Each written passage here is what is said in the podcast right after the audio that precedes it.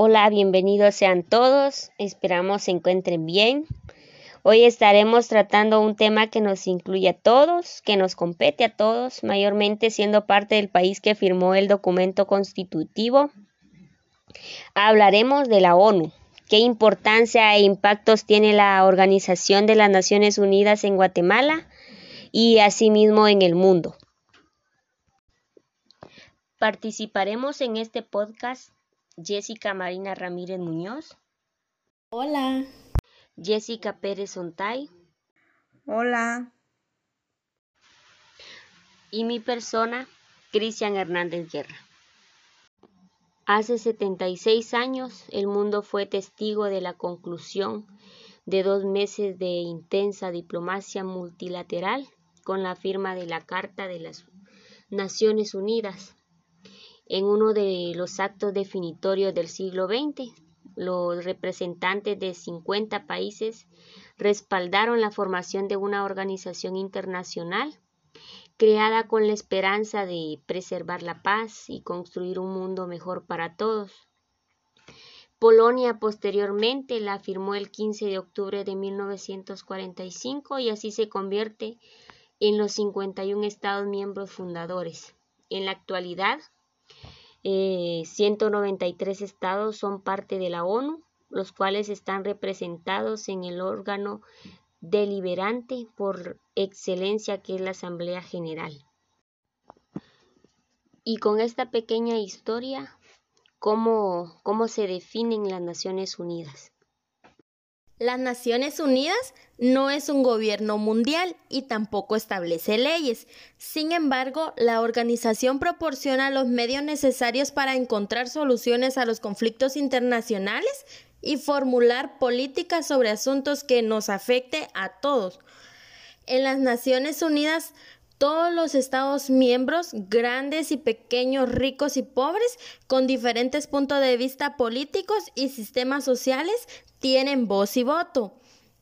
La ONU aprobó una misión de verificación de derechos humanos como un preámbulo a la firma de los acuerdos de paz en 1996, cuya moderación y seguimiento estuvo a cargo de la organización y ese acontecimiento ha sido fundamental para Guatemala y asimismo la organización ha tenido parte esencial.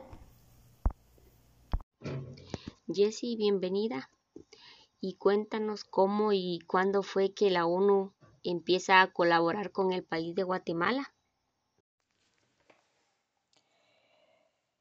Hola de nuevamente, seguimos con el tema cuando el canciller guatemalteco Guillermo suscribió la Carta de las Naciones Unidas. Desde entonces, varias instancias de la ONU comenzaron a colaborar con el país en temas de agricultura, salud y capacitaciones. En 1964 se hizo el primer acuerdo avalado por el Congreso de la República para contar con nueve agencias de la ONU como un equipo de país en Guatemala. En 1976, ese equipo de país adoptó todo su programa de cooperación hacia la reconstrucción nacional luego del devastador terremoto del 4 de febrero. Desde el año 2004 a la fecha, Guatemala ha aportado más de 300 elementos a las tropas para el mantenimiento de la paz en otros países. Del 2012 al 2013, por primera vez Guatemala fue uno de los 10 miembros no permanentes del Consejo de Seguridad de la ONU.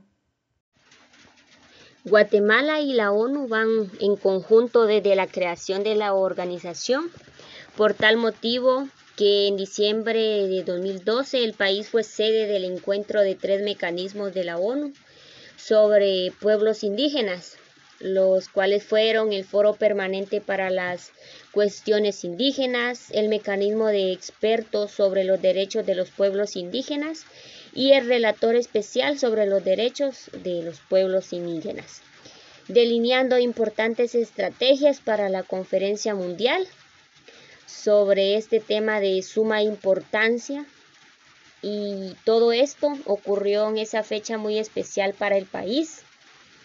Eh, el Otzlahu Baktum o también conocido en el calendario maya como cambio de época. Asimismo, a solicitud de Guatemala se ha establecido dos instancias importantes. La Oficina del Alto Comisionado de las Naciones Unidas para los Derechos Humanos y la Comisión Internacional en contra de la Impunidad en Guatemala. La Oficina de Alto Comisionado de las Naciones Unidas para los Derechos Humanos con vigencia desde el 2005 y Comisión Internacional en contra de la impunidad en Guatemala desde 2007. El secretario de las Naciones Unidas, Ban Ki-moon, realizó visita oficial a Guatemala del 15 al 17 de marzo de 2011, en cuya visita estableció un apoyo al país del Fondo de Consolidación de la Paz de la ONU.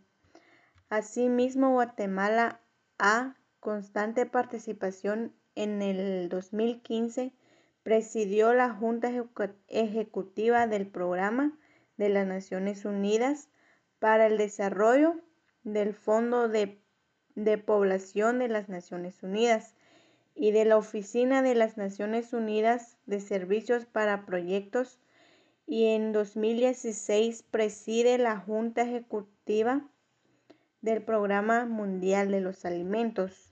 La organización tiene cuatro propósitos de conformidad con la Carta de las Naciones Unidas. Número uno, mantener la paz y la seguridad internacionales. Número dos, fomentar entre las naciones relaciones de amistad. Número tres, cooperar en la solución de los problemas internacionales de carácter económico, social, cultural o humanitario y en la promoción del respeto a los derechos humanos.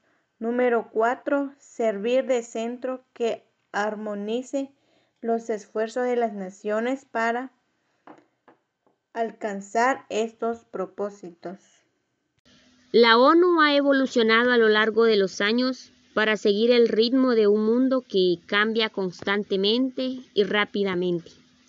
Pero una cosa ha permanecido igual, y es que sigue siendo el único lugar en la Tierra donde todas las naciones del mundo pueden reunirse, discutir problemas comunes y encontrar soluciones compartidas que beneficien no solo a uno, sino a toda la humanidad.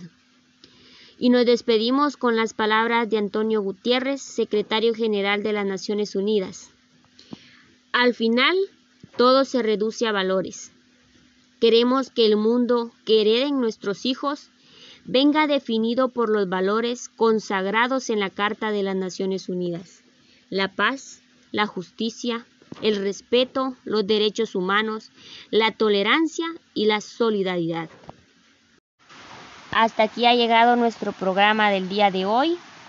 Eh, les agradecemos por su sintonía y no olvidemos que una nación la hacemos todos y saludos.